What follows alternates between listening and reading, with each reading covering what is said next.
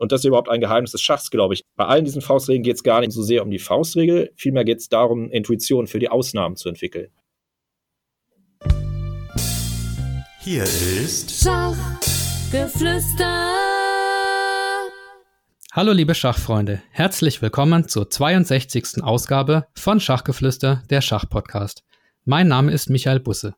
Ich finde Schach faszinierend und darum betreibe ich den Schachgeflüster Podcast und die Schachgeflüster Facebook-Gruppe. Ja, eigentlich wollte ich eine kleine Sommerpause machen, aber die habe ich unterbrochen, weil eine Zusage eingegangen ist von einem Gast, den ich schon ganz lange interviewen wollte. Und den präsentiere ich heute auch voller Stolz, denn er gilt äh, weltweit als absoluter Experte in einem ganz wichtigen Teil des Schachspiels, nämlich dem Endspiel. Er ist ehemaliger Bundesliga- und Nationalspieler und wurde vom Deutschen Schachbund als Trainer des Jahres 2007 ausgezeichnet. Auch als Buchautor machte er sich einen Namen. So erhielt zum Beispiel sein Buch Grundlagen der Schachendspiele den Award Buch des Jahres vom britischen Schachverband. Und auch Magnus Carlsen hat angeblich einen Teil seiner Endspielkenntnisse mit Hilfe der Bücher meines Gastes erworben. So war es zumindest in einem Chessbase-Artikel zu seinem 50. Geburtstag, den er kürzlich feiern konnte, zu lesen. Ja, deswegen hallo und herzliche Grüße ins Chessbase Studio nach Hamburg an Großmeister Dr. Carsten Müller. Wie geht's Ihnen? Ja, vielen Dank, Herr Busse, für die schöne Einleitung. Und ja, es ist ganz gut.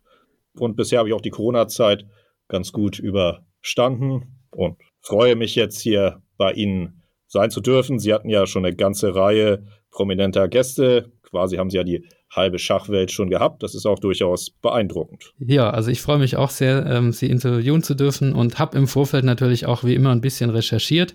Unter anderem gibt es ein schönes Interview auf äh, Chessbase India mit Ihnen und auch ein Buch äh, mit dem Titel Genius in the Background, in dem Sie auch porträtiert werden.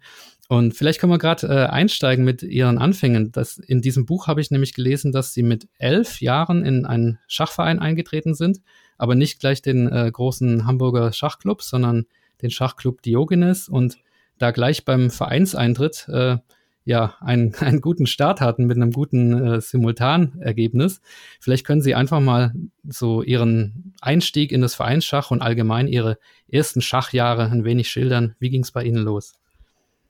Ja, mein Vater hat mir das Spiel beigebracht und die ersten Jahre bestanden aus unendlich vielen Niederlagen gegen meinen Vater. Das endete allerdings äh, später dann irgendwann. Dann habe ich später auch mal einmal im Simultan gegen ihn gewonnen und jetzt spielt er nicht mehr mit mir. Aber früher habe ich wirklich immer verloren. Und dann bin ich ja aus Matthias Claudius Gymnasium gekommen und da gab es so ein Begrüßungssimultan für die Schach-Neueinsteiger, da habe ich gleich gewonnen, das hatte gleich einen guten Eindruck hinterlassen. Von da ab galt ich in Hamburger Schachkreisen als Talent. Aber nach heutigen Maßstäben muss man natürlich sagen, dass ich natürlich schon relativ alt war. Damals war das aber normal, dass man halt erst mit dem Eintritt aufs Gymnasium mit dem Vereinsschach anfängt. Es gab hier in Hamburg in dem Sinne noch nicht diese Grundschulschachaktivitäten, wie sie heute üblich sind. Hm. Und dann ging es weiter am, am, Hans, am Hamburger Stützpunkt zum Beispiel. Ne? Und ähm, Sie sitzen gerade im Chessbase-Studio, also da gibt es ja auch eine Verknüpfung. Klar, die, die, die Sessions mit Giesbert Jacobi waren natürlich absolut legendär. Fantastisch, wie er das immer gemacht hat, das Interesse geweckt hat mit seinem eigenen Konzept, seinen eigenen Beispielen, hat es immer geschafft, die zwei Stunden zu füllen, sodass man sich immer fragte, wo die Zeit äh, geblieben ist. Ja, das war schon auch natürlich sehr günstig äh, für mich, ohne jede Frage. Ich glaube, also gut wie alle Teilnehmer der Gruppen erinnern sich auch immer noch sehr gerne an die Zeiten. Leider ist Giesbert ja vor wenigen Jahren verstorben, aber das war auf jeden Fall schon äh, ganz äh, wichtig. Er hatte auch natürlich Verbindungen zu Dr. Hübner und in die große Schachwelt und wusste es auch immer, viele Anekdoten zu erzählen. Ja, das war ein wichtiger Teil. Es ging nicht nur um die Schacheröffnung auswendig lernen, sondern auch um diese ganze Atmosphäre davon schnuppern zu können. Das war auf jeden Fall sehr großartig, ja. Da habe ich auch Glück gehabt. Ja, und er ist auch einer der Chessbase-Gründer, ne? deswegen die Verbindung zu dem Ort, an dem Sie gerade sitzen. Ja, das stimmt. Ja. ja. Ja, da ich Sie noch ganz viel über Endspiele fragen möchte, würde ich gerne gleich ein paar Jahre weiterspringen in Ihrer Karriere. Als Sie ungefähr 17 waren, gab es für Sie die Chance, im HSK Fuß zu fassen und Bundesligaspieler zu werden. und äh, da waren sie Teil der sogenannten Alsterspatzen. Äh, wer waren die denn und äh, wo kam der Name her und welche Erinnerungen haben Sie an diese Truppe? Ja, da habe ich wahrscheinlich auch wieder Glück gehabt. Irgendwie haben, alles hängt ja in der Welt mit allem zusammen, die Fußballer haben das Runde nicht mehr ins Eckige gekriegt. Deswegen hat der HSV, in dem der HSK ja da war, äh, große finanzielle Probleme bekommen und hat daraufhin beschlossen, sich von den Halbprofi-Amateursportarten wie zum Beispiel Schach zu trennen, also beziehungsweise die Zahlungen einzustellen, was ja so ein bisschen dann miteinander verknüpft war. Und da hatte man eben beschlossen, sich wieder zu trennen. Und nun hatte der HSK das Problem, wer denn in der Bundesliga spielen soll. Und da ist auf die Lösung gekommen, dann eben die Hamburger Jugendlichen einzusetzen, wie Stefan Sievers, mich, Thies Heinemann aus Schleswig-Holstein. Und das äh, ja, hat ja sehr gut funktioniert und war natürlich auch wieder Glück äh, für mich. Denn wäre das nicht passiert, wäre ich wahrscheinlich ja nicht stark genug gewesen, um in die Bundesligamannschaft direkt reinkommen zu können. Naja, und das war auf jeden Fall auch eine sehr gute Sache. Ich glaube, ich habe die ersten Jahre auch immer alle Partien gespielt und konnte enorm profitieren von Helmut Riefschlägers Geschichten, den Reisen, den Hängepartieanalysen und den Kämpfen. Wir konnten natürlich nie Meister werden, dafür waren wir nicht gut genug, aber wir haben eigentlich immer so im oberen Mittelfeld mitgespielt und konnten manchmal auch den einen oder anderen ärgern. Nur der Sieg gegen Ports haben wir nicht immer verloren, nicht? Aber dann irgendwann ganz spät konnten wir auch einmal gewinnen, wo ich Sakayev geschlagen habe. Das ist natürlich aber viel später erst. Ja. Apropos später, ähm, Sie haben ja nicht nur Schach gespielt, sondern auch Mathe studiert und auch eine Weile an der Uni Hamburg als äh, wissenschaftlicher Mitarbeiter gearbeitet und dann sogar auch promoviert. Das heißt, Sie hätten ja auch einen beruflichen Lebensweg als Mathematiker einschlagen können, anstatt Ihr Geld mit Schach zu verdienen, wie Sie es ja, glaube ich, überwiegend äh, immer noch machen. Gab es da einen Schlüsselmoment, wo Sie sich gesagt haben, okay, das könnte jetzt was werden mit Schach, ich mache das jetzt beruflich? Naja, also zum einen, ja, vielleicht hätte ich es auch als Mathematiker werden können, aber wenn wir es andererseits betrachten, könnte man vielleicht auch sagen, als Mathematiker bin ich vielleicht auch nicht so richtig gut oder nicht. Also ich, ich bin als Mathematiker vielleicht auch nicht schlecht in dem Sinne, aber um jetzt da beruflich als Professor es zu machen, bin ich nicht gut genug. Übrigens, die beiden anderen, die mit mir damals so regelmäßig vor dem Vordiplom in der Übungsgruppe waren, die sind jetzt beide Mathematikprofessoren. Aber man könnte vielleicht aber auch sagen, sie sind ja auch, die waren allerdings auch irgendwie besser als ich. Ja, und die sind keine Großmeister. die sind keine Großmeister. Im Leben können nicht alle alles haben. Der schachliche Schlüsselmoment, gab es den oder? Ja, naja, nachdem dann die beiden Bücher, nicht, ich habe ja die Doktorarbeit zusammengeschrieben mit Fundamental Chess Endings. Und naja, die Doktorarbeit haben wir vielleicht, wenn wir sehr gut kalkulieren, zwei Leute weltweit gelesen. Fundamental Chess Endings waren vielleicht mehr. Und das war irgendwie auch ein Grund, glaube ich, dass das einfach, äh, naja, diese mathematischen Sachen sind dann doch natürlich, Schach ist ja schon eine Nische, aber das ist natürlich eine noch viel kleinere Nische. Da gibt es auch tatsächlich mathematische Forschungsbereiche, die weltweit sich eben nur eine Handvoll Leute angucken. Ja, obwohl es ging irgendwie um Corona, habe ich gelesen, ne? Ja, ja, gut. oh ja, aber das hat allerdings mit dem jetzigen nur das zu tun, dass beides vom lateinischen Wort Corona irgendwie kommt und dass die Corona der Sonne vielleicht einmal sieht das Virus so ähnlich aus und einmal könnte man den, den Raum so ähnlich ansehen, wenn man das denn wollte. Also, aber sonst hat es damit nichts äh, gemeinsam. Gut, dann bevor wir auf Ihre Bücher kommen, Sie haben es ja schon äh, angeteasert, wollen wir vielleicht nochmal Ihre sportlichen Erfolge besprechen. Ich glaube, die größten Erfolge waren ihre beiden dritten Plätze bei deutschen Meisterschaften. Ja. Und bei einer Meisterschaft haben sie auch eine Eröffnungsneuerung aufs Brett gezaubert, glaube ich, ne? Und äh, dann aber trotzdem irgendwie verloren. Wie, äh, wie war denn das damals? 97 in, äh, gegen Matthias Wahles.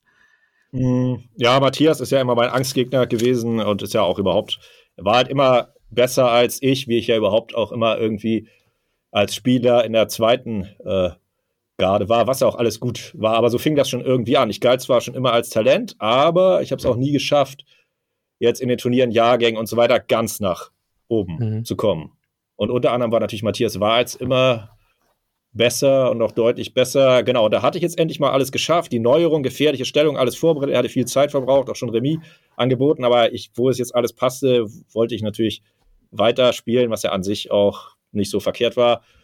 Aber naja, dann hat es eben wieder nicht funktioniert. Aber Matthias war eben lebenslang mein Angstgegner. Äh, ich, aber ich glaube, irgendwann einmal habe ich ihn auch geschlagen, aber da hatte das irgendwie keine so großen Konsequenzen. Aber hier war es ja beides mal gut für ihn. Er ist ja beides mal Erster geworden und ich bin beides mal Dritter geworden. Ich habe beides mal gegen ihn verloren und die ganzen Konkurrenten alle weggebissen. Also so gesehen war es für den HSK und für Matthias ja optimal, was da abgelaufen ist. Okay, dann ist er Ihnen hoffentlich dankbar, wenigstens das. Ja, er, alles, alles gut, alles gut. Ja, klar, er hat mir dann auch immer wieder alles gut. Er hat mir wir haben ja die beim skandinavisch Buch zusammengearbeitet und er hat mir auch immer wieder das eine mit, einiges mit vermittelt, anderes gemacht und so. Er ist ja auch in der Schachwelt extrem gut vernetzt äh, und ja, das ist schon alles, hat schon alles äh, gepasst. Okay, also wer von den Hörern sich äh, für diese Eröffnungsneuerung interessiert, das ist äh, der Zug 10. E5 in der Sozin-Variante der sizilianischen Verteidigung, nur für die, für die Eröffnungsexperten. Und später hat ja dann übrigens Ivanchuk das nochmal aufgegriffen, fantastisch. Ich glaube, es war irgendwie an seinem Geburtstag oder so und dann das Dame schlägt E6-Opfer gebracht. Absolut fantastisch. Also und damit dann auch noch gewonnen. Also wirklich beeindruckend. Es ist allerdings nicht, äh, also es objektiv gesehen bringt es weiß nichts, aber es ist unglaublich brillant. Also, das ist doch schon, da hat die Variante noch gewisse Fahrt aufgenommen. Aber wenn man so will, als Neuerung war sie gut, in der Partie war sie auch gut, alles gut. Aber aus heutiger Sicht, objektiv, verbrennt sie das Feuer der weißen Initiative einfach einen Tick zu früh objektiv bringt Weiß keinen äh, kein Vorteil Stand jetzt und wahrscheinlich ist da auch was dran. Es ist irgendwie zu, es will zu schnell, zu viel einfach. Passt aber gut zu meinem aggressiven Stil der Zeit. Ja, okay. Aber Ivanschuks Damen, ihr sechs Opfer, sollte man sich da auch unbedingt noch ansehen. Ganz großes Kino. Also un unglaublich. Hat die ganze Dame reingeknallt und gewonnen. Absolut unglaublich. das ist schon, was Schach alles hergibt. Ja, dann wollte ich in Ihrem äh, Lebensweg, bevor wir auf äh, das Thema Endspiele kommen, noch ein Ereignis anschneiden und zwar ähm, ein bisschen, ja, kurios vielleicht nicht, aber doch besonders 2007 in Essen bei den deutschen Betriebssport-Einzelmeisterschaften. Da haben Sie die Wertung am ersten Brett gewonnen und sind da für eine Hamburger Rechtsanwaltskanzlei gestartet. Was verschlägt denn ein Mathematiker in die Rechtsanwaltskanzlei? Und die zweite Frage gleich hinterher, wie, wie war das so im Betriebsschachsport? Ist da was los in Deutschland? In, ja, also das ist in Deutschland sehr unterschiedlich, aber Hamburg und Berlin sind zwei der, da gibt noch mehr Betriebsschach, Hochburgen und da ist richtig was, in, in Hamburg ist da richtig was äh, los. Früher haben sie sogar an zehn Brettern in, ich weiß nicht wie vielen Ligen gespielt. Das ist jetzt alles leider ein bisschen weniger geworden. Aber es gibt da sicherlich einige Firmen, die haben fünf, sechs Mannschaften mit acht Leuten oder ich bin aktuell jetzt nicht mehr auf Stand, aber in, in Hamburg und Berlin ist da jedenfalls richtig was los. Naja, und das andere war so, ich hatte ähm, Herr Dr. Sievert erst so kennengelernt, indem ich ihm Schachtraining gegeben hatte.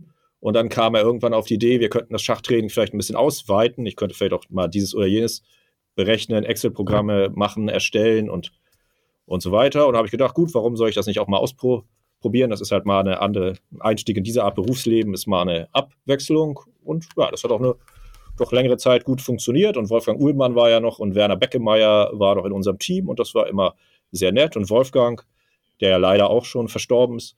Ist natürlich auch eine sehr beeindruckende Persönlichkeit gewesen und das war, wenn er dabei war, immer, immer sehr äh, nett und erfrischend. Es war, hat sehr viel Spaß gemacht, ich habe es gerne mitgenommen und Wolfgangs Geschichten abends war natürlich auch immer noch eine wunderschöne Abrundung aus seinem, wenn er abends beim Bier noch äh, oder beim Mineralwasser für mich äh, noch erzählt hat, wie die damals in guten Zeiten alles war. Er hat natürlich immer ein bisschen bedauert, die modernen Entwicklungen mit den Computern und alles vorbereitet und so weiter. Aber nun gut, so dreht sich die Welt halt eben immer weiter. Ja, das ist natürlich das Computerzeitalter. Genau. Dann würde ich, ähm, ja, wir sprechen nachher auch noch über äh, Schachcomputer, glaube ich, aber ähm, erstmal würde ich jetzt gern zu Ihrer Eigenschaft als Endspielexperte kommen und da als Einstieg mal die Frage, die ist wahrscheinlich super doof, aber was ist eigentlich ein Endspiel oder wie, wie genau definiert sich der, der Punkt, an dem das Mittelspiel äh, zum Endspiel wird? Kann man das beschreiben? Die Frage ist äh, überhaupt nicht. Äh, die Frage ist natürlich sehr, sehr gut. Die trifft so ein bisschen eine Achillesferse. Ich habe natürlich die Definition bisher immer vermieden, weil sich meine Produkte einfach viel besser verkaufen, wenn es Endspielprodukte sind. Und sobald ich jetzt hundertprozentig mathematisch sicher definiert habe, was ein Endspiel ist, dann könnte ich ja, dann wäre ich ja festgelegt, nicht wahr? Gut. Aber man könnte das natürlich so sehen. Man kann vielleicht mal unterscheiden, ein theoretisches Endspiel. Da könnte man dann sagen, es gibt halt König, Figur und Bauern gegen maximal gegen König, Figur und Bauern und das war's. Gut, das ist klar. Ne? Ja, das ist dann klar definiert. aber das ist natürlich noch nicht alles. Aber deswegen brauchen wir da noch einen Zusatz. Also nennen wir das mal theoretische Endspiele, dann gibt es halt Bücher wie die Endspieluniversität oder Grundlagen der Schachendspiele. Die müssen ja das irgendwie eingrenzen und die nehmen dann in der Regel das und plus noch ein bisschen mehr, wie zum Beispiel Mattsetzen mit Läufer und Springer oder König, Turm, Läufer gegen Turm. Also man greift noch minimal darüber hinaus, ohne sich um die Definition zu sehr zu kümmern. Gut, also das ist dann ein theoretisches Endspiel. Was jetzt aber ein Endspiel ist, ist natürlich viel schwieriger. Man könnte vielleicht sagen, es ist so der Moment, in dem die Rolle des Königs sich. Das ist allerdings auch wieder, das ist nur eine Faustregel, die ist keine Mathematik, anders als das, was ich eben hatte, was ja äh, völlig hundertprozentig mathematisch durchdefiniert ist, ist das hier jetzt wieder so eine etwas lockere Faustregel, sobald sich die Rolle des Königs ändert. Hm. Im Mittelspiel ist das ja immer so, dass es darum geht, dass der König sicher sein muss. Hm. Und sobald der König jetzt aktiv werden soll, um wie im Endspiel dann eben mitzuhelfen als wichtige Einheit, haben wir dann ein Endspiel. Ah, okay. Diese Definition verwenden auch einige Autoren. Aber die hätte jetzt allerdings Ausnahmen und das wäre gar nicht mehr ganz, die ist ja klar, nicht? Es gibt halt Endspiele, in denen der König sicher sein muss, bestimmte Damen-Endspiele sollte man nicht matt gesetzt werden und so weiter. Und dann gibt es noch weitere Sorten von Ausnahmen. Und das ist überhaupt ein Geheimnis des Schachs, glaube ich. Bei allen diesen Faustregeln geht es gar nicht so sehr um die Faustregel, vielmehr geht es darum, Intuition für die Ausnahmen zu entwickeln. Und hier ist das halt auch so. Aber klar, man könnte sagen, Endspiel ist in der Moment, wo sich die Rolle des Königs ändert. Er muss nicht, es geht nicht mehr vor allem um seine Sicherheit, sondern es geht jetzt vor allem um seine Aktivität. Hm, ah ja, also das, das war mir neu, aber ja, das leuchtet ein. Sie haben ja auch, das ist ja unverkennbar eine Vorliebe für Endspiele. Also ich muss mich, ich muss mich jetzt mal outen. Ich, ich habe äh, immer so ein bisschen Angst vor Endspielen. Ich mag die weniger, weil sie so gnadenlos sind, ne? Weil ein falscher Zug äh, kann sofort von, von Gewinn in Verlust umschlagen. Das und ich mag sie gerne, weil sie gnadenlos sind und weil sie mich so halt, ich mochte immer schon reine Mathematik und diese ganzen Sachen und alles, was man sich algorithmisch direkt konkret erfassen lässt, viel lieber als hier zum Beispiel statistische Mathematik. Und wenn wir die Analogie weitertreiben wollen, dann sind Endspiele ja praktisch wie reine Mathematik. Ja. Haben wir sogar die Endspiel Table Basis, dann wissen wir alles. Wir, wir wissen alles. Es ist wie reine Mathematik. Wir müssen jetzt nur noch Muster aus den Table Bases auslesen, aber das ist halt was, ja, das, das ist auch Schach, aber ich verstehe schon, das ist auch was, was einem Angst machen kann, weil es natürlich ein bisschen andere Art von Sache jetzt ist. Das sehe ich absolut ein. Ich mag das halt sehr, sehr, sehr gerne. Ich mochte das als Kind und bis heute schon immer gerne. Daher kommt ja auch Mathematik und Schach irgendwie. Während Eröffnungen könnte man durch diese Brille ja jetzt sehen wie statistische Mathematik. Man weiß halt, der Zug erstens E4 wurde in so, so viel Prozent der Partien gespielt, der hat so und so viel Prozent Gewinnerwartung und so weiter und so weiter. Und beweisen können wir hier nichts. Ja, Table Bases haben wir noch nicht. Alles ist irgendwie, fühlt sich an wie statistische Mathematik. Und ich mochte halt reine Mathematik schon immer viel lieber. Tja, was kann man machen? Die ist dafür etwas gnadenloser, haben Sie völlig recht. Man kann das Theorem beweisen, dann ist es richtig, oder das Theorem ist falsch. Also man kann nicht, da geht es nicht darum, irgendwas statistisch in der Erwartung zu maximieren. Ja. ja, Stichwort Beweise. Es gibt ja auch äh, Irrtümer und vermeintliche Beweise, so, so, wie in der Mathematik zum Beispiel bei dem berühmten Problem von Fermat, Fermats letzter Satz. Und Ihnen ist es ja, glaube ich, auch schon ja das eine oder andere Mal so gegangen bei Schachendspielen, dass es äh, einen vermeintlichen Beweis äh, gab und dann aber eine Entkräftung. Als Beispiel habe ich mir da Karpov Kasparov Moskau 84 rausgesucht, eine Stellung, die Sie wahrscheinlich ja. in- und auswendig kennen. Wie ist denn da Ihre persönliche Geschichte von Beweis und Irrtum bei dieser konkreten Stellung? Ja, also das äh, hat mich natürlich schon immer am meisten, äh, meine Fehler faszinieren in gewissem Sinne jetzt auch am meisten, muss ich ganz klar sagen. Wenn ich jahrzehntelang an was geglaubt habe und sich das dann als falsch herausgestellt hat, ist das irgendwie am faszinierendsten. Es hat so was Eigenes. Vielleicht wie, wie die Mathematiker eben von Fermat so fasziniert sind, weil es über Jahrhunderte so viele falsche Beweise gab. Das ist irgendwas ganz Besonderes nochmal, nicht? Und hierbei, ja, da habe ich ja länger versucht. Ich hatte mich eine Woche lang äh, 2005 mal nur damit befasst und war jetzt so glücklich, einen vermeintlichen Gewinnbeweis gefunden zu haben, dass ich den einfach auf Endgame Corner mal veröffentlicht hatte. Ich war dabei nicht der Einzige. Ich, das ist, glaube ich, auch die Stellung, wo es die meisten falschen veröffentlichten Gewinnbeweise zu gab. Ja, ich hatte mich also eine Woche damit befasst und alles schien soweit gut bis ich eine E-Mail von Mark Dworetzky erhielt, dass meine Analyse und so sei alles nett, aber meine Endstellung oder wenn man es leicht ändert, halt ende in einem sechs Steine Tablebase Remis. Und ja, in dem Moment fiel es mir dann wie Schuppen aus den Haaren. Und seit dem Moment, seitdem ich diese E-Mail las, glaubte ich dann fest daran, dass die Stellung Remis ist. Denn ich hatte ja eine Woche versucht, ich hatte alles probiert und das war das mit Abstand Beste, was ich rausgefunden hatte. Und wenn das eben auch nur zum Table-Based Remis führt, die Engines hatten das halt mit plus zwei oder bis irgendwas zwischen plus zwei und plus drei für weiß bewertet. Aber wenn Schwarz halt hinreichend gut steht, ist es halt ein Sechs-Steine-Remis. Und da schlägt die reine Mathematik einfach zu. Gegen die Table Base kann man nicht argumentieren. Die Stellung ist Remis. Na gut, und seitdem hatte ich ja alle meine Veröffentlichungen geändert und jetzt hat ja auch der, die Acht-Steiner Table Base, die für diese spezielle Sache erzeugt wurde, von mehreren auch unabhängig voneinander bewiesen, dass Kasparov mit Läufer H1 Remis gehalten hätte. Zum Glück muss ich also nicht wieder alles ändern. Aber das ist doch eine faszinierende, das fasziniert mich mit am meisten. Ja, diese Karpov-Kasparov, das ist sicherlich Fermats Theorem im Schach. Natürlich auch äh, Chirov-Lothier, natürlich auch, nicht? Die berühmte Hängepartie München wo ich Alexei Schirovs Sekundant war, wo ich auch 15 Jahre lang glaubte, der Abgabezug würde verlieren. Und einmal war der Erweckungsmoment, Erleuchtungsmoment die E-Mail von Mark Turecki, der ja leider auch schon gestorben ist. Einmal war es der Anruf von Klaus-Dieter Meyer, der ja letztes Jahr auch schon gestorben ist, ähm, wo CD sagte, das ist alles schön und nett, aber die Endstellung der Hauptvarianten, die sind, äh, wenn man jetzt sechs Steine plus Engines macht, nur Remis. Und in dem Moment habe ich, musste ich auch alles drehen. Aber ich habe 15 Jahre lang geglaubt, es wäre gewonnen. Aber Schach ist so tief und schön und faszinierend, dass es eben, ja, es ist wohl nur äh, Remis. Es gibt dazu natürlich auch noch keine, dazu gibt es noch keine Table Bases, aber nun gut. Ähm, aber ich glaube jetzt fest daran, dass es ähm, nur Remis ist. Ja, also irgendwie sind die Gesicht, äh, Geschichten ja auch so, dass man irgendwie hofft, dass die Table Bases ja, dass es mit denen nicht so arg weitergeht. Ne? Also das ist ja eigentlich schön, wenn es hin und her geht und ähm, wenn man nicht einen definitiven Beweis ja. hat. Oder, oder sind Sie, wie, wie bewerten Sie das mit den Table Bases? Ist das mehr Fluch oder mehr Segen? Ja, es hat genau diesen Doppelschneid, das kann man nicht so bewerten. Für mich hat es ja auch Vorteile, weil ich jetzt in der Zeit lebe, wo es noch in der Entwicklung ist. Gäbe es für die Grundstellung die Table Base, wäre es natürlich ein Fluch. Es hat so lange das Doppelgesicht, wie es halt irgendwie so ein spannendes Zwischenfeld gibt. Aber wenn hier jetzt Aliens landen und sagen, ihr spielt Schach, das ist doch langweilig, hier ist die Table Base, dann wird Schach langweilig sein. Ganz klar. Ja. So ist das eben. So wie bei Dame, ne? Da gibt es ja, ja, auch. Äh ja, genau. Oder wie bei, genau, wo bei kleineren, wo bei bestimmten Spielen, wo jetzt alles durch die Table Base gelöst ist. Und für diese Spiele ist die Table Base ein Fluch.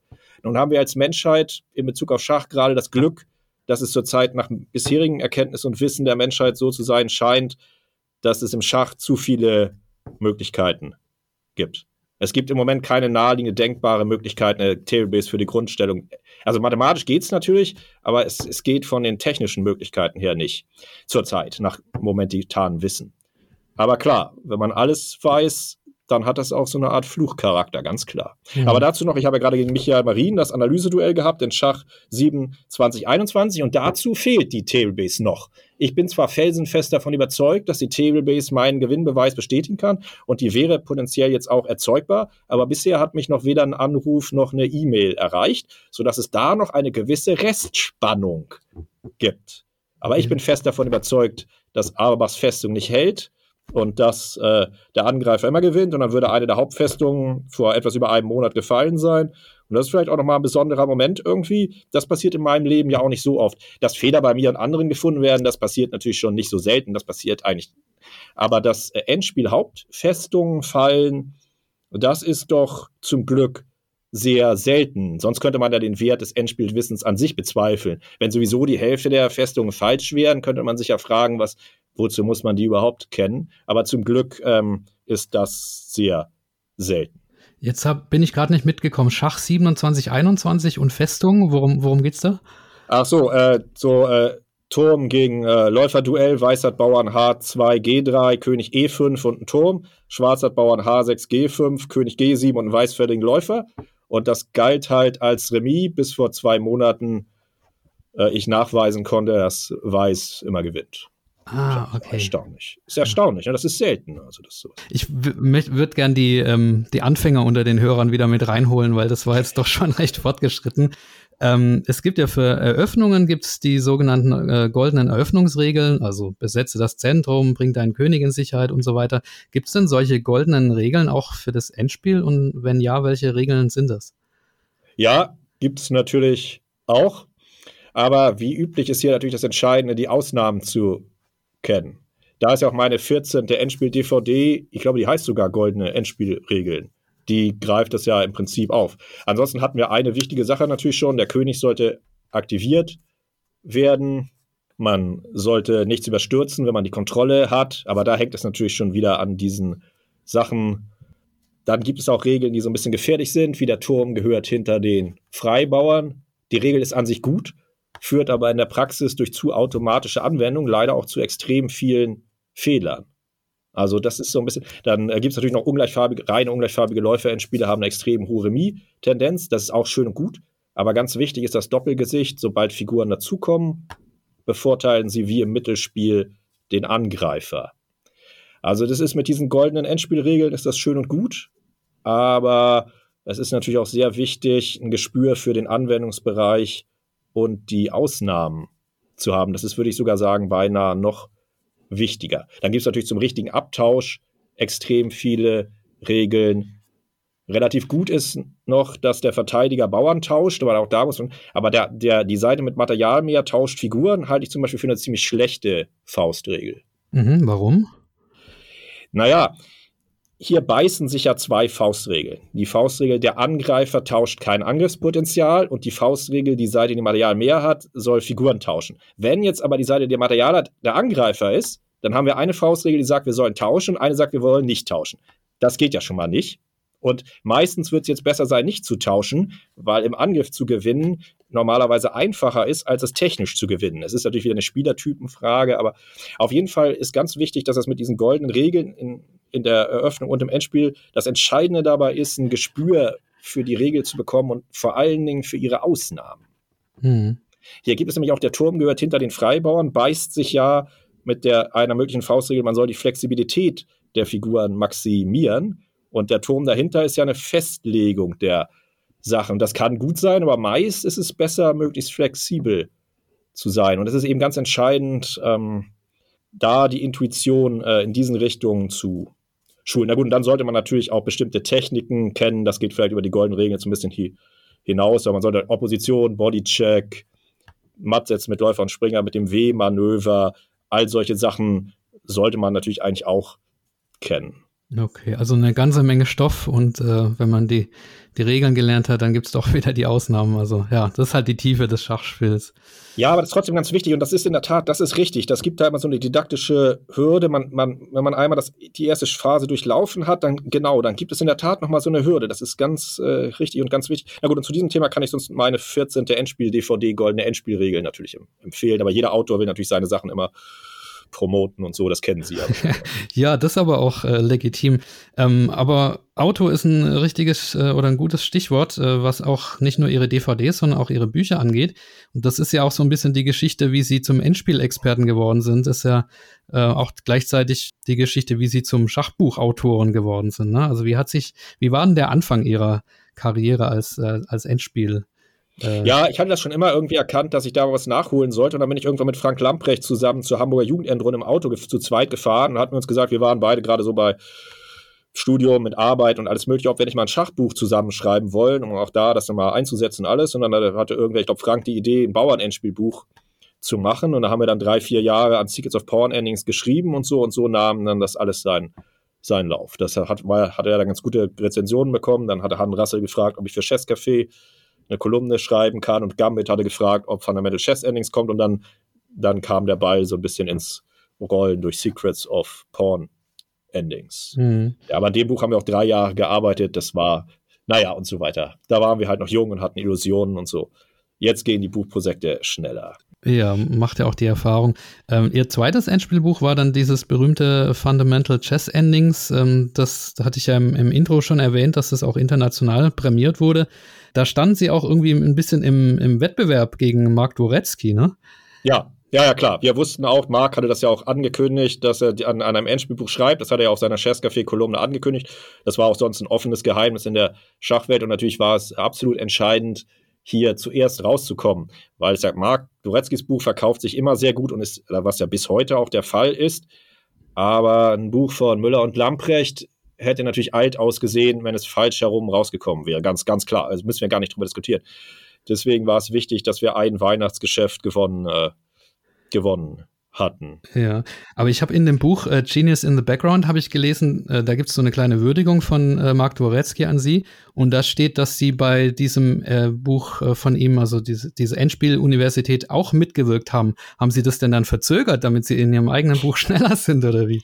Nein, nein, nein, nein, ich habe nicht, ich, nein, nein, nein, nein, nein, natürlich nicht. Also das, nein, das war jetzt natürlich. Ich, ich habe da nichts verzögert. Es ist einfach was in gewissem Sinne, das es verzögert sich immer so ein bisschen von selbst, könnte man sagen. Ich fand, dass ich da relativ, na gut, ein paar Wochen habe ich natürlich gebraucht, das ganze Buch äh, Computer zu prüfen, nicht? Aber ich, das hat es, glaube ich, nicht äh, verzögert. Aber es war gut, dass Marx Material noch einmal mit den Tablebases und den Computern. Deswegen sind diese Tablebases für mich eben auch durchaus ein Segen gewesen, weil ich jetzt zuerst damit alles prüfen konnte. Ne? Und das ist natürlich ein großer Segen. Da waren natürlich extrem viele Fehler drin, ist ja klar, weil Menschenwerk fehlerhaft ist bei dieser komplexen Sache. Also ja, für, für mich in dem Sinne sind die Tailbases ein Segen gewesen und auch in den Zeitfenstern, in denen sie rausgekommen sind.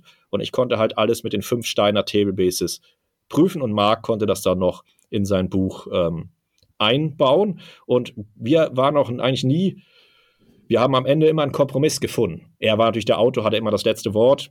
Und wir waren nicht immer der genau der gleichen Meinung, aber wir haben uns immer geeinigt. Er musste mich nie scharf überstimmen, sozusagen. Ja, und beide Bücher, also sowohl Ihres mit Frank Lamprecht als auch das von Mark Dworetzky, gelten ja heute als absolute Klassiker der Endspielliteratur. Magnus Carlsen hat natürlich die beste, was wir niemals von alleine und auch für Geld niemals gekonnt hätten. Magnus Carlsen hat natürlich unglaublich gute Werbung dafür gemacht, indem er es in diesem Video einfach neben das Brett seiner Blitzpartie gelegt hat. Und das, hat, das ist dann wirklich viral gegangen. Da habe ich so viele E-Mails und Sachen bekommen wie sonst nie. Also Magnus Carlsen Carlsen hat natürlich unglaublich viel Werbung äh, gemacht, was wir nie gekonnt hätten.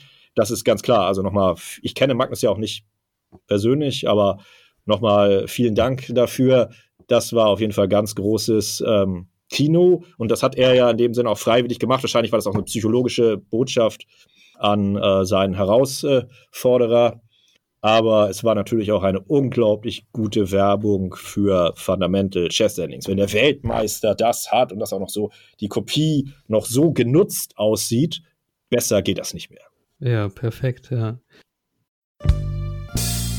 Hier ist Schachgeflüster.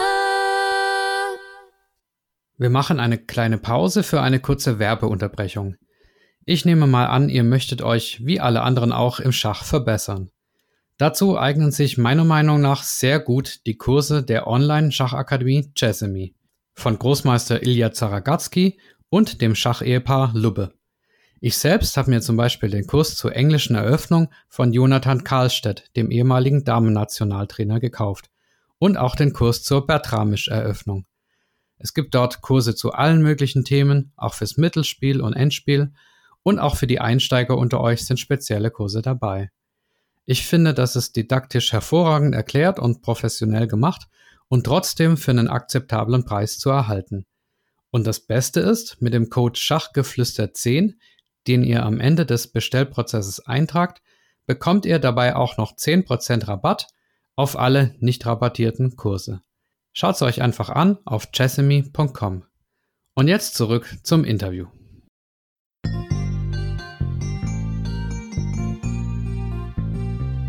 Ich habe sie in einer, in einer ihrer Chessbase-DVDs, ich weiß jetzt nicht mehr welche es war, sagen hören, wer Endspiele übt, bei dem wird sich nicht nur das Endspiel verbessern, sondern sein Schach als Ganzes. Warum ist das jetzt so? Und ähm, zweite Frage gleich, soll man jetzt die Taktiktraining-App vom Handy lieber löschen und stattdessen äh, Endspiele üben oder greift das alles zusammen? Nein, nein, Taktiktraining ist sehr wichtig und wenn man da eine gute App hat, die einem Spaß macht, dann sollte man das damit regelmäßig machen. Das ist erstmal sehr wichtig und auch das andere Trainingsprogramm kann man ruhig beibehalten. Aber man sollte vielleicht doch hin und wieder auch mal Endspiel-Sessions einstreuen.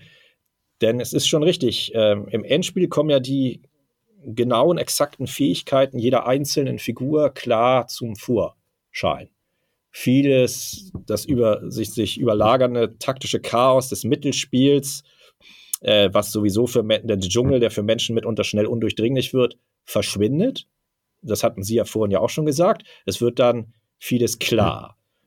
Und dadurch, dass man jetzt sieht, wie man den Springer im Endspiel eben dominieren kann, das hilft überhaupt.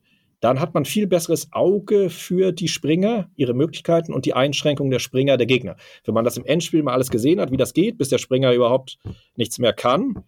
Und das hilft nicht nur im Springer-Endspiel, sondern das hilft schon in der Eröffnungsphase.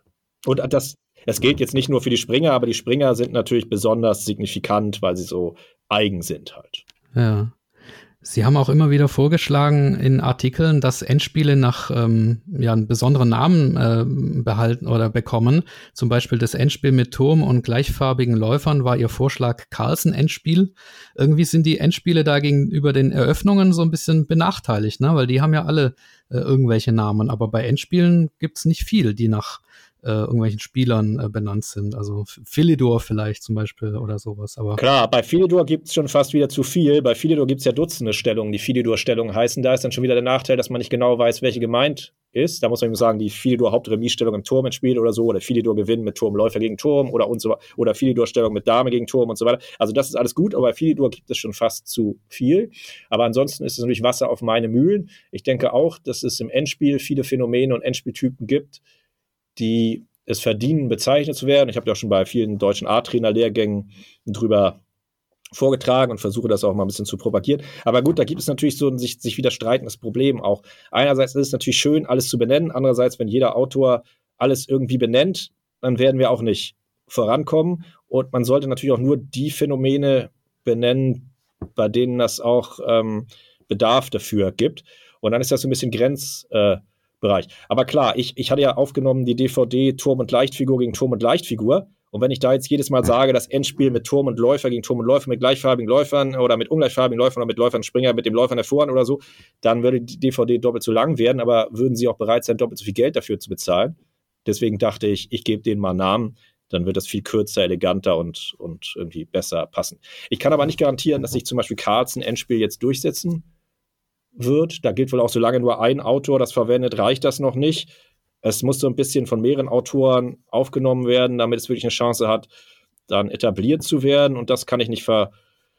Auch Springer Schachschatten oder so finde ich natürlich gut, wo wir, wieder bei der Springer-Dominanz werden. Aber ich kann natürlich nicht versprechen, dass sich diese Begriffe auch durchsetzen werden. Aber mir helfen die natürlich äh, enorm. Und ich finde das auch immer sehr gut, wenn man es noch so bezeichnet. Und in der Tat sind die Endspiele da etwas benachteiligt gegenüber den Eröffnungen, ohne Frage. Dann würde ich gerne zu dem nächsten äh, Punkt kommen. Und zwar haben Sie während der Corona-Zeit äh, die Chessbase-Leser mit einigen Endspielrätseln beschäftigt. Da haben Sie sich ja bekannte und teils auch schon ältere Stellungen rausgesucht, bei denen nach wie vor nicht so ganz klar ist, ob die Stellung äh, gewonnen oder remis oder verloren ist und haben die Leser auch um Hilfe äh, gebeten. Wie war denn die Beteiligung und ja, gab es da für Sie brauchbare Erkenntnisgewinne bei diesem Mitmachrätsel sozusagen.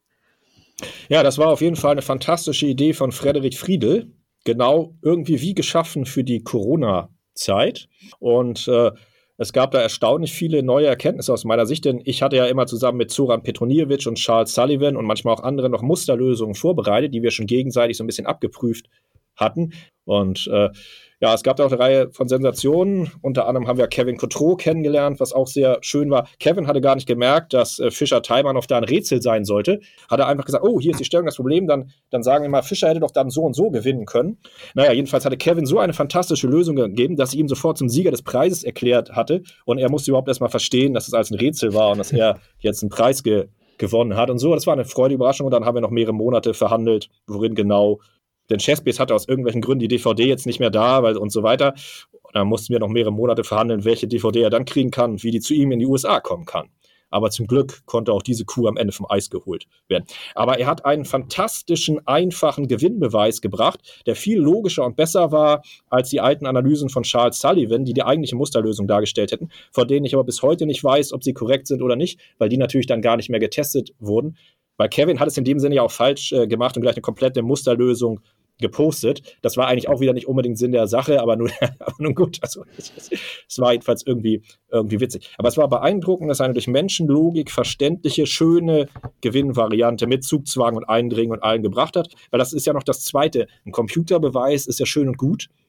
Aber ein Gewinn, wie Fischer ihn im Sinn gehabt haben könnte, mit Menschenlogik, der hat natürlich nochmal was Besonderes. Und das können die Computer noch nicht, weil sie nicht verstehen, was das sein soll. Menschenlogik. Das verstehen die einfach nicht. Die sind einfach zu blöd. Sehen Sie doch auch so.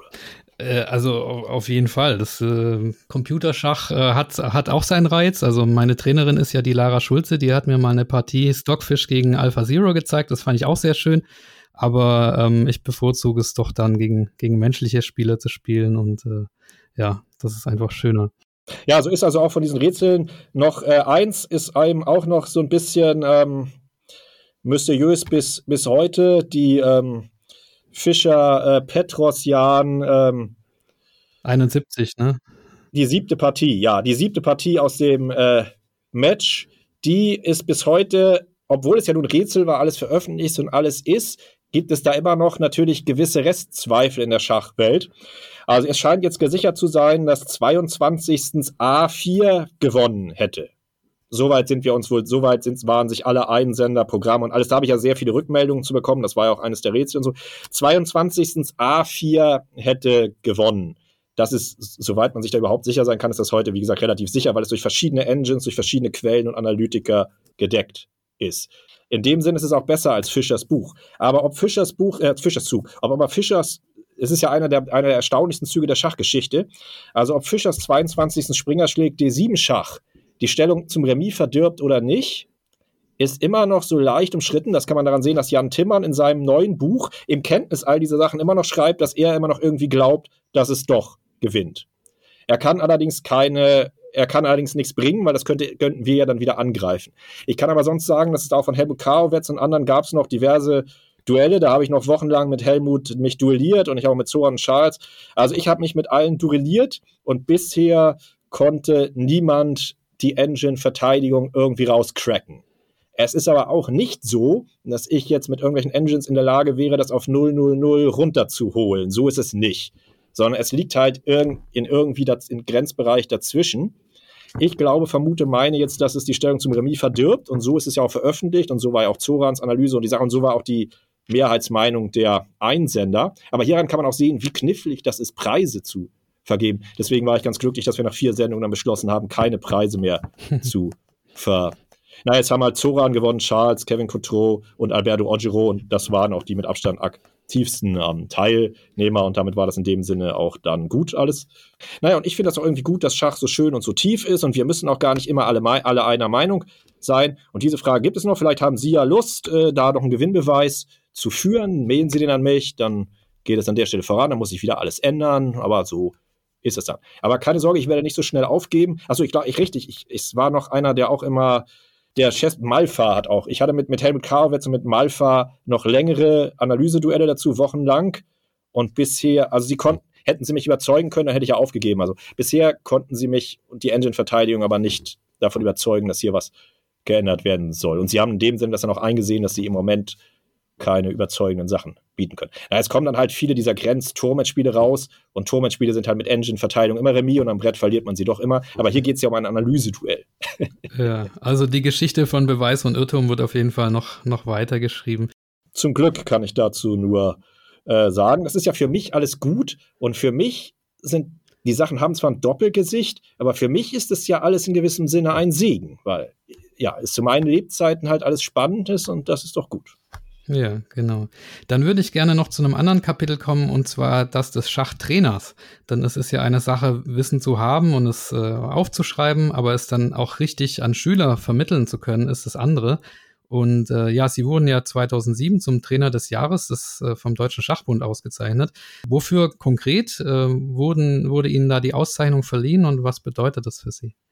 Ja, das war natürlich schon eine große Ehre und Auszeichnung auf jeden Fall. Damals hatte ich ja viel Jugendtraining gemacht, auch mit der niedersächsischen Schachjugend und oft da bei den deutschen Jugendmeisterschaften mehrere Spieler vorbereitet. Und in dem Jahr hatten sie einen Titel errungen, aber ich, das ist schon alles wieder so lange her, das ist schon nicht, äh, sowas ist natürlich immer so ein klein bisschen gefährlich, das hätte man natürlich besser vorbereitet sein sollen. Hatte Sebastian Kaffle den Titel gewonnen gehabt? Auf jeden Fall ein von mir vorbereiteter Jugendlicher hatte den Titel gewonnen und es war ja auch in den Jahren vorher immer schon ganz gut äh, gelaufen und das war dann der Anlass, aber ich hatte ja auch schon vorher auch in Hamburg ähm, Jugendkader trainiert und ja, so dass es dann vielleicht noch mehr Gründe gab. Aber es ist natürlich schon, also ausgezeichnet zu werden, ist natürlich schon was ganz Besonderes und ist auch eine gute Idee, immer den Trainer des Jahres auszuzeichnen. Denn sonst sind ja die Schachtrainer eher so ein bisschen neben dem Rampenlicht äh, aufgestellt und es da etwas mehr in Fokus zu holen, war auf jeden Fall eine gute Idee. Und da gab es ja auch einige Interviews und einige einen gewissen Push äh, in die Richtung, was ja auf jeden Fall ähm, positiv war. Und es hat mir auch immer sehr viel Spaß äh, gemacht, mit den Jugendlichen bei den deutschen Jugendmeisterschaften zusammenzuarbeiten. Und meistens hatten wir auch gewissen äh, Erfolg gehabt. Aber deutsche, deutsche Jugendmeistertitel zu gewinnen, ist eben nicht so einfach. Äh, na, natürlich. Das hat auch nicht so oft geklappt, muss ich zu geben. Aber trotzdem als alles gut. Die Jugendlichen haben da auch natürlich immer alles rausgeholt. Manchmal habe ich sogar das Gefühl, sie haben zu viel aus sich. Also sie haben den ersten Runden zu viel aus sich rausgeholt. Wir hatten dann gegen Ende, haben wir immer konditionell so ein bisschen geschwächelt. Vielleicht habe ich auch das noch nicht ganz so optimal gemacht. Man lernt halt immer so ein bisschen da dazu. Ja. Es reicht eben nicht gut aus den Startblöcken zu kommen. Man muss auch in die letzten beiden Runden sind dann die eigentlich entscheidenden Runden. Und naja, das Endspiel eines Schachturniers sozusagen. Da, das Endspiel ist immer am wichtigsten, völlig klar. Sehr gute Faustregel, sehr gut, sehr gut. Ja, also über Jugendspieler hinaus, ich habe auch zum Beispiel gelesen, Spieler wie Anish Giri haben sie trainiert, Vincent Keimer auch. Ähm Jordan van Forest habe ich auch äh, eine Woche trainiert, dann vier niederländische Jugendliche. Bei Vincent war ich mehrmals mehrere Tage in Saulheim zu Gast. Louis Engel habe ich ein paar Jahre lang sehr regelmäßig immer äh, trainiert. Ja, das äh, war natürlich alles große Klasse. Vincent ist einfach großartig. da war ich ja auch da bei der Familie und da war, das war ganz großartig irgendwie. Da haben ja auch die mich bekocht und äh, schöne Diskussionen immer geführt und ja, Vincent hat auch immer unglaublich, unglaublich viele Fehler in Analysen und in Büchern und so äh, gefunden. Vincent hat auch so einen ganz eigenen Ansatz, irgendwie sehr kreativ, sehr frisch. Das war ganz anders. Na gut, mit Anish Giri war es natürlich aber zugegebenermaßen nochmal eine andere, andere Hausnummer. Da kann man schon merken, dass er wirklich, also es sagen ja viele, sie können die Endspiel-Uni auswendig, aber Anish kann sie wirklich auswendig. Das ist der Unterschied. kann ich dazu sagen. Ja, also der das war schon irre. Weltklasse-Spieler. Ja, und der ist natürlich auch selber mit unglaublich vielen, unglaublich tiefen Fragen gekommen und so. Da war einfach alles ganz anders. Aber der große Unterschied war natürlich klar, Anish, Anish hatte sich selber mit allem schon super tief befasst. Und das macht natürlich eben nochmal einen gigantischen Unterschied aus. Dadurch hat er einen ganz anderen Hintergrund und hat natürlich auch ganz andere Fragen selber gehabt. Er hat mir unter eben schon gesagt, hier sind meine Fragen, die müssen wir klären. Und das, da musste ich mich selber natürlich erstmal wieder auf seine Fragen vorbereiten, weil ich das natürlich, wenn er das schon nicht klären kann, kann ich es wahrscheinlich auch nicht aus dem Ärmel schütteln. Das, das war auf jeden Fall noch grundsätzlich anders als alle anderen Trainings. Und daran kann man eben sehen, dass diese Weltklasse-Spieler nochmal ganz anders sind. Wobei ich auch einmal eine Stunde hier bei Chessbase mit Wesley So Training gemacht habe. Das war auch super gut, aber das war nochmal ein klein bisschen anders. Also Wesley kennt die Endspiel-Uni, aber er kennt nicht alles auswendig, anders als Arnisch. Aber gut. Aber er ist natürlich auch unglaublich, er ist natürlich unglaublich gigantisch gut. Also man kann auch die Endgame Magic, man kann das Endgame Magic mit ihm sich da angucken und dann sieht man auch, dass er von einem anderen Planeten ist auch. Wo wir bei Endgame Magic sonst sind, kann ich noch das erste mit Nia Sarin empfehlen. Das ist aber auch unglaublich großes Kino. Das ist meines Erachtens das beste Endgame Magic bisher aller Zeiten. Okay, also Endgame Magic muss man, muss man erklären für die, die es nicht kennen, eine äh, Show, eine Live-Show auf äh, Chessbase. Wann und wie äh, kann man die anschauen? Achso, man, man kann sich das jetzt alles im Chessbase Videoportal noch anschauen. Allerdings braucht man für die meisten Shows einen äh, Zugang dazu.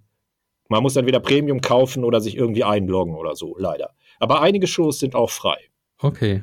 Aber dann kann man sich alle, alle 152 Shows jetzt angucken, dann hat man, kann man sich eine Woche lang nur Endgame Magic Shows angucken. Okay, davon würde ich allerdings wieder ein bisschen abraten, aber wenn man das äh, geschickt dosiert, aber Abimanyu Mishia, der Jung, so richtig schlecht scheint es nicht zu sein, der jüngste Großmeister meinte jedenfalls auch, er hätte sich fast alle Shows angeguckt. Also Na, geschadet hat es ihm hoffentlich offenbar nicht. Nach dem wollte ich Sie tatsächlich auch gerade fragen. Ähm, also der, der jüngste Großmeister aller Zeiten, US-Amerikaner mit indischen Wurzeln. Wann, wann kommt der nach Hamburg zum Endspielunterricht? Ja, also gute Frage. Wir haben schon, also nach Hamburg kommt er wohl nicht, aber wir haben schon vereinbart, wenn er mal Zeitfenster hat, könnten wir Online-Training und Endgame Magic machen. Mal hoffentlich klappt das noch. Muss ich mich jetzt als nächstes Mal noch kümmern. Bisher hat er ja ein Turnier nach dem anderen spielt und hatte natürlich auch alle möglichen anderen Sorgen und so, muss er erstmal zur Ruhe kommen, aber hoffentlich klappt das noch. Im Prinzip haben wir schon gewisse Vorgespräche geführt. Ja, sehr schön.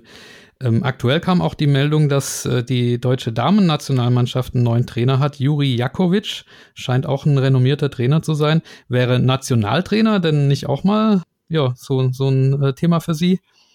Nein. Ich kenne Juri jetzt nicht direkt persönlich, aber hoffe, dass der Deutsche Schachbund da eine glückliche Wahl getroffen hat. Aber das wäre für mich nicht gut, denn da ist ja auch ein großer Teil ist da ja natürlich Organisation. Und das ist nicht so meine. Das ist nicht so meine Sache. Okay. Man muss ja die, die Mannschaften aufstellen, man muss alles organisieren, man muss mal die Mannschaftsmeldung rechtzeitig abgeben, man darf, man, das Hotel muss stimmen und so und man, äh, man muss die Trainingslehrgänge organisieren und die Online-Trainings und, und das ist so sehr viel ist ja Kommunikation und Organisation ein, die Aufgabe des Trainers. Und äh, das ist nun überhaupt ganz und gar keine Stärke von mir, sodass ich da, glaube ich, auch völlig verkehrt wäre. Was ja eher in Frage kommt und was ich ja hin und wieder auch schon gemacht hatte, wäre natürlich Endspiel. Trainings, Workshops oder damals auf die Schacholympiade in Dresden hatten wir in Bad Blankenburg ja vorher mit der Jugendolympiamannschaft gemacht. Und das hatte auch, das war sehr angenehm, das hatte sehr gut geklappt. Solche Sachen kommen in Frage. Und ich habe ja auch Training gemacht, einmal mit Felix Osmanodja und einmal mit Matthias Blühbaum und auch weiter. Also und sowas kommt selbstverständlich in Frage. Aber ich, ich möchte mich halt natürlich noch möglich rein auf die Endspieltechnik konzentrieren und alles andere ist überhaupt nicht so meine. Und hier ist ja auch immer, man muss ja die Mannschaften aufstellen und das muss man alles noch klären und wer spielt und wer spielt nicht. Und ich bin wirklich super froh, dass ich das nicht bin, der das entscheiden muss. Ja, das stimmt. Das sind, glaube ich, auch unangenehme Entscheidungen, die man da teilweise treffen muss. Denn genau, man muss ja einer Spielerin sagen, du bist jetzt hier, ja. du spielst nicht. Und das könnte für die Spielerin ja schon, die könnte dann davon ausgehen, dass sie diesem Leben nie wieder spielt. Und das muss man ja irgendwie, das muss man machen, ist ja klar, müssen wir nicht drüber diskutieren. Man hat da so und so viele Plätze und das muss sein. Aber ich bin da, glaube ich, völlig, ähm, ich bin da an der Stelle, glaube ich, einfach völlig, ähm, völlig verkehrt. Maximal habe ich ja mal HSK-Jugendmannschaften bei den Vereinsjugend deutschen Meisterschaften betreut oder so. Das hat auch immer noch gut funktioniert. Aber schon in, bei den deutschen Jugendmeisterschaften hatten wir ja immer noch andere Betreuer dabei, die für die Frage zuständig waren, wer geht wann in welches Bett und wann wird der Alkohol nicht mehr ausgeschenkt und so. für die Fragen war ich ja gar nicht, naja, noch lachen wir, aber für die Fragen war ich gar nicht zuständig. Und das sind einfach ganz andere Fragen, die man nicht lösen kann mit Stell den Turm hinter den Freibauern, sondern das sind halt andere Sorten von Fragen. Ja. Naja. Ja, die auch mathematisch nicht zu lösen sind. Ne?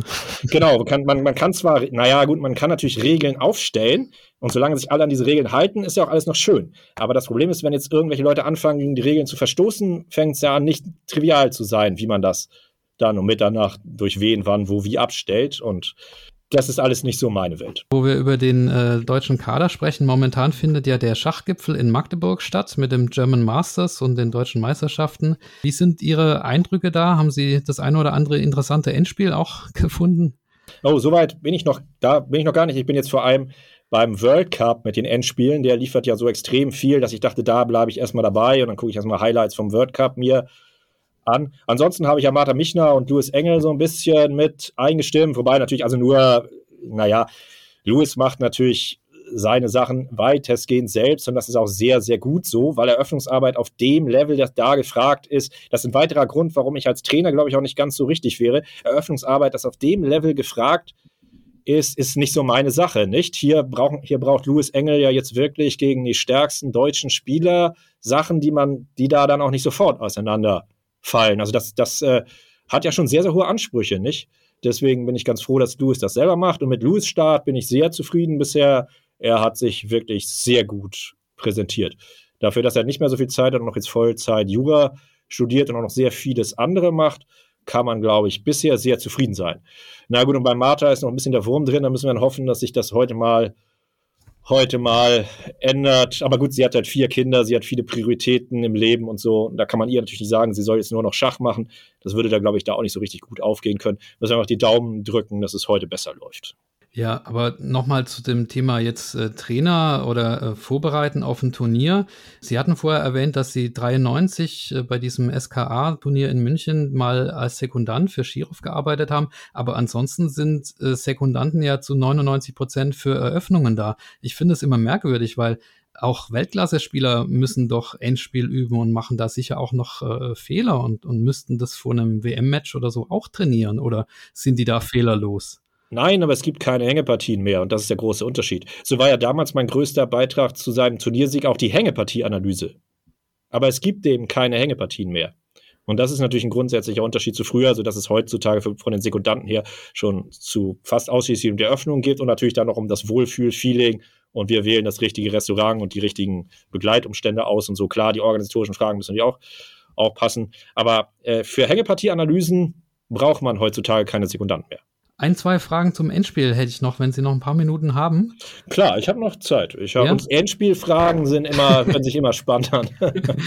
okay, dann jetzt muss ich mal scrollen, weil wir ein bisschen äh, durcheinander ähm, gekommen sind in meiner Gliederung. Ähm, es gibt ein bekanntes Schachzitat vom äh, Österreicher Rudolf Spielmann.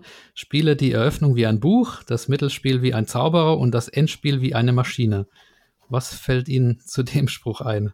Ja, da hat er mal wieder die Sache ins Schwarze getroffen. Kack, Maschina, natürlich, ja, wie José Raúl Cabablanca, die Schachmaschine im Endspiel. Ja, also, wenn es nur so einfach wäre, wie es sich anhört, aber es ist natürlich ein schönes Zitat. Ja, ja, es zeigt eben auch nochmal die, die unterschiedlichen äh, Charaktere der, der Phasen des Schachspiels einfach. Klar, es greift auch den Punkt auf, den wir vorhin schon hatten. Endspiele sind dann halt wie reine Mathematik. Wenn es da halt nur 20 einzige Gewinnzüge hintereinander gibt, dann muss man eben 20 einzige Gewinnzüge machen und finden. Es hilft ja nun mal nichts. Dann ist das eben. So, man muss dann spielen wie eine Maschine. Äh, Capablanca hatten Sie gerade rausgegriffen. Ist das so der, der Prototyp des, äh, des Endspielkönigs sozusagen? Also ist das der beste Endspieler oder wen muss man da noch nennen von den Großen? Ja, äh, Capablanca natürlich heutzutage ohne Frage auch Magnus Carlsen, der sicherlich auch einer der größten Endspielkenner aller Könner aller Zeiten ist. Das kann man, glaube ich, schon jetzt sagen, wenn gleich solche Vergleiche mit der Vergangenheit natürlich immer gefährlich sind natürlich noch Anatoli Karpov. Beachtenswert ist, dass vor allen Dingen die vom Spielertyp her die Reflektoren so super starke Endspieler sind. Das liegt übrigens gar nicht daran, dass sie besonders gut spielen können wie eine Maschine, was ich ja so teilweise, sondern dass sie ein unglaublich gutes Gefühl für Harmonie und Koordination der Figuren haben. Und je weniger Figuren es halt gibt, desto wichtiger wird das und desto mehr kommen ihre Stärken auch mit Dominanz- und Restriktionsstrategien und so zum Tragen. Aber natürlich könnte man auch noch Fischer nennen, also das ist ein bisschen schwierige Sache. Und äh, welche, welche Endspieltypen spielen Sie denn eigentlich am liebsten? Also da gibt es ja, gibt's ja unterschiedliche Arten von oder Konstellationen. Ja, ich habe ja schon sehr lange gar nicht mehr gespielt, aber man kann das trotzdem beantworten. Mhm. Und zwar besonders gut war ich, glaube ich, immer in Turmentspielen, die sich aktiv verteidigen lassen. Da habe ich da einige ganz gute hingelegt.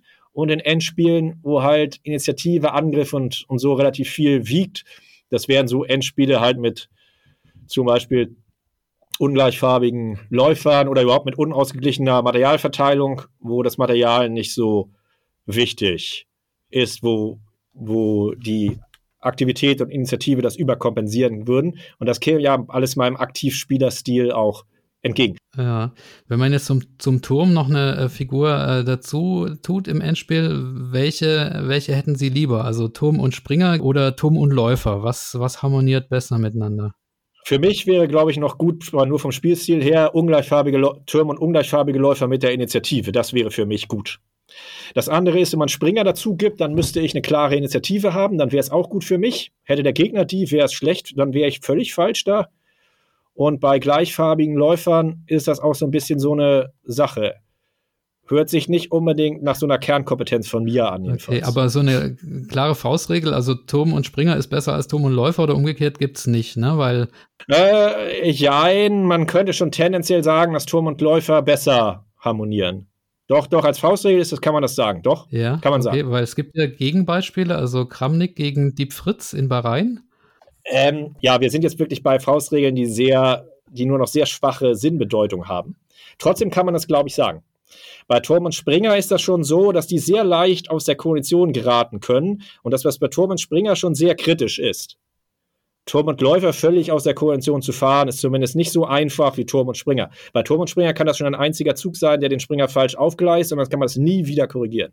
Also bei Turm und Springer sind schon ein bisschen schwieriger zu man kann da viel schneller, viel mehr falsch machen. Okay, ja, das ist interessant.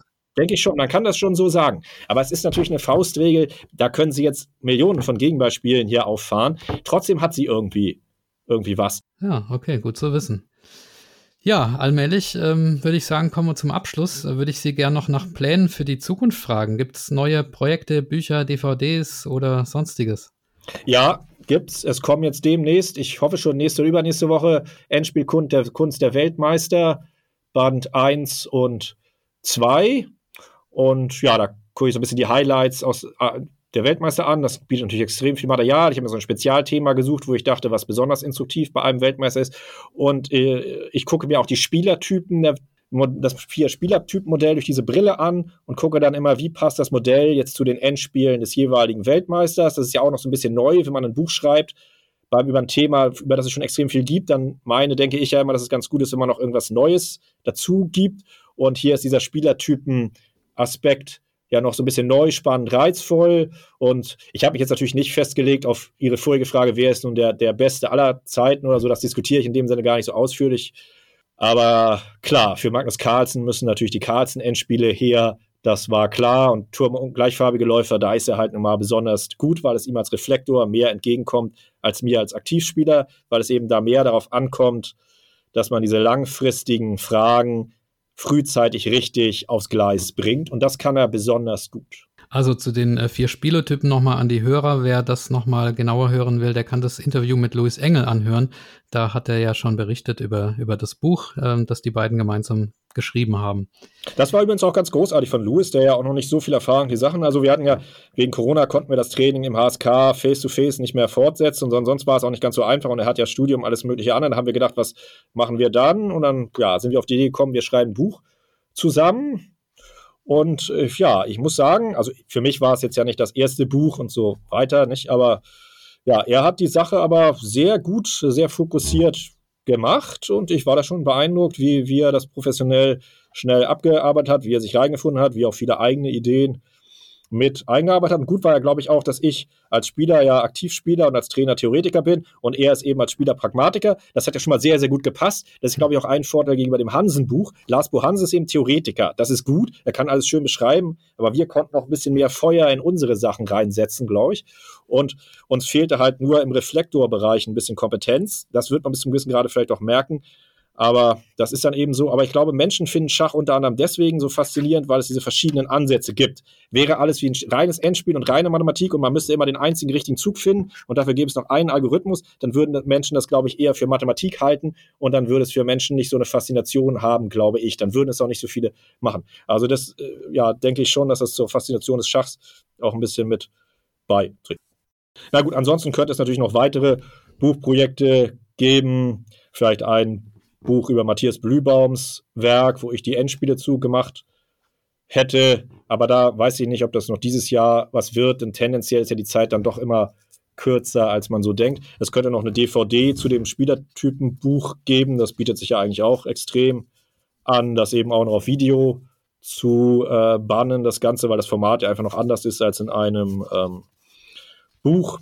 Und dann gibt es natürlich noch diverse weitere Buchprojektideen, an denen ich aber noch arbeite, die jetzt noch nicht in dem Sinne spruchreif sind, dass wir es schon jetzt ähm, machen können. Es gibt auch noch diverse Chess-Base-DVD-Ds äh, in der Pipeline, aber das ist alles noch nicht so spruchreif, dass ich es schon jetzt verkünden könnte. Aber ich hoffe schon, dass im Weihnachtsgeschäft noch wieder einiges sein wird. Auf der einen Seite, andererseits dauert das bis zur Produktion dann doch immer länger, als man so denkt. Deswegen will ich mich hier mal noch nicht zu sehr aus dem Fenster lehnen. Ja, dann ähm, hoffe ich, dass wir da äh, noch einige Produkte von Ihnen sehen werden. Ich ähm, ja, möchte bei Ihnen äh, sehr herzlich bedanken. Das war ja sehr aufschlussreich, gerade zu den Endspielen, Ihre Aussagen. Haben wir denn noch was vergessen zu erwähnen oder wollen Sie noch was Allgemeines loswerden? Die, die ähm, ja, Interviewgäste kriegen ja immer das letzte Wort bei mir sozusagen. Gut, da kann ich vielleicht ein Thema äh, noch, weil ja jeder Autor immer und so weiter. Leider ist der Klaus-Dieter Meyer äh, vor etwas mehr als einem Jahr eigentlich da doch viel zu früh verstorben und es war ja sein letzter schachlicher Wille, noch das Projekt mit mir zu machen. Und das habe ich natürlich sehr gerne realisiert. Und auf der Chessbase DVD ist natürlich seine ganze Datei auch drauf, alles wie mit ihm abgesprochen. Für die Videos, für das Buch habe ich das dann aber doch erheblich ähm, gekürzt so dass da jetzt nur ganz wenige äh, Sachen und vielleicht noch wenige seiner Beispiele, so dass die auch alle vorkommen. Aber ansonsten habe ich das beim Buch doch versucht, scharf auf die magischen Momente zu konzentrieren und seine extrem umfangreichen Analysen dann zusammenzukürzen. Es ist, geht ja auch nichts für immer verloren. Aber so dass ich doch hoffe, dass das da die Sache noch ganz gut getroffen hat, so dass sein letzter schachlicher Wille durch mich noch in äh, akzeptabler Weise erfüllt wurde und dass es noch ein schönes Projekt war. Ansonsten ist sein Tod natürlich viel zu früh, ebenso wie auch der von Guy Harvors, der unheimlich viel für mich geleistet hat. Beide sind doch relativ zu früh äh, von uns gegangen. Ja, das hätte, hätte noch viele da gegeben. Aber so ist das nun mal im Leben. Aber immerhin konnte ich ja das Projekt in Absprache mit ihm noch äh, zu Ende realisieren. Das ist ja auch schon mal eine große Sache. Ich hoffe, dass es also ein würdiger Abschluss unserer gemeinsamen jahrzehntelangen Zusammenarbeit war. Möge er in Frieden ruhen. Ja, das ist doch ähm, ein guter Schlusssatz und ich werde natürlich die Bücher und äh, DVDs, die Sie erwähnt haben im Laufe des Interviews, auch in der Videobeschreibung ähm, verlinken. Ja, enden würde ich gerne mit einer kleinen Würdigung und zwar nicht von mir, sondern von äh, Mark Dworetzky, geschrieben in dem bereits erwähnten Buch Genius in the Background. Da schreibt er unter anderem, mir wurde bei unseren Unterhaltungen klar, dass Carsten über eine große Gelehrsamkeit verfügt, hart arbeitet und gewissenhaft und genau in seinen Analysen ist und es ist auch bemerkenswert, dass er seine Kollegen nie als Rivalen angesehen hat. Also das finde ich ja eine schöne Würdigung zum Abschluss und man merkt es auch an ihren Buchprojekten, dass sie da selten alleine was geschrieben haben, sondern immer irgendwelche Co-Autoren. Susan Polgar zum Beispiel, Rainer Knag, also ganz viel tolles Material.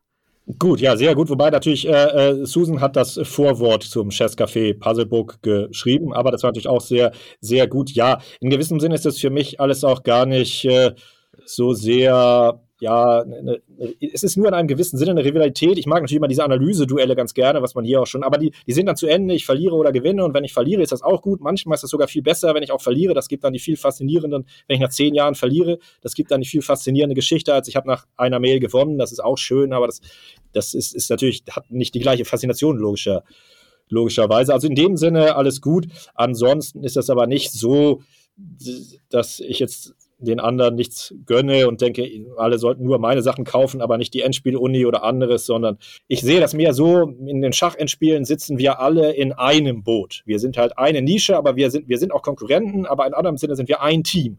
Wir müssen das Thema weiter voranbringen. Absolut, ja. Ja, dann ähm, nochmal danke an der Stelle und äh, noch viel Gesundheit und Lust, weiter so produktiv zu sein und äh, die Leser weiterhin mit interessantem Endspielstoff zu versorgen. Vielen Dank, äh, Dr. Carsten Müller, und einen schönen Tag wünsche ich noch. Vielen Dank, Herr, Herr Busse, vielen Tag und äh, schönen Tag und natürlich wünsche ich Ihnen auch noch viele weitere Interviews und spannende Gäste. Machen Sie weiter. Sowas ist auf jeden Fall auch sehr wertvoll. Wir sind nicht nur in Schachendspielen ein Team, sondern natürlich in der Schachwelt sind wir insgesamt ein Team. Ja, sehr schön. Dankeschön. Tschüss. Tschüss. Das war Schach Geflüster. Halt, noch nicht abschalten. Ein paar Sachen habe ich noch zu verkünden. Nummer eins: Ich möchte euch gerne das Buch Boris Spassky, der Leningrad Cowboy, ein Schachleben ans Herz legen. Darin wird unter anderem auch das Schachgeflüster-Interview mit Vlastimil Hort erwähnt, in dem Vlastimil Hort über den legendären Läufereinsteller von Fischer gegen Spassky gesprochen hat. Nummer zwei: ich freue mich wirklich immer sehr über eure E-Mails an die Adresse schachgeflüster@gmail.com und jetzt gibt es auch eine neue Interaktionsmöglichkeit und zwar über meine Homepage schachgeflüster.de über den Menüpunkt Kontakt. Da könnt ihr mir über das Tool Speakpipe eine Audionachricht hinterlassen. Da müsst ihr nichts in die Tastatur reintippen, sondern einfach reinsprechen und abschicken. Noch mehr freue ich mich natürlich auch über positive Rezensionen auf Apple Podcast wir sind ja alle Sklaven des großen Internet-Algorithmus und der liebt es einfach, wenn man ähm, bewertet und äh, rezensiert wird. Und zu guter Letzt Nummer drei. Künftig möchte ich gerne nach dem Vorbild des Perpetual Chess Podcast von Ben Johnson meine Förderer auf PayPal und auf Patreon im Podcast Outro namentlich aufführen. Dazu habe ich mir natürlich von allen genannten auch das Einverständnis eingeholt. Sie machen es mir möglich, den Podcast zumindest nahezu kostendeckend produzieren zu können. Falls ihr auch Förderer werden möchtet, Die Adressen sind paypal.me slash Schachgeflüster mit UE oder patreon.com slash Schachgeflüster. Also vielen herzlichen Dank an folgende Personen oder Einrichtungen in alphabetischer Reihenfolge. Armin Züger, Dr. Benjamin Steinhilber, Dieter Riegler, Friedhelm Küch, Güven Manay vom interkulturellen Schachverein Satranj Club 2000, Markus Schirmbeck, Oliver Bremer und die Seite schachtraining.de. Vielen Dank natürlich auch an alle Zuhörer. Ich wünsche euch einen wunderschönen Schachsommer. Macht's gut, bleibt oder werdet gesund. Euer Michael.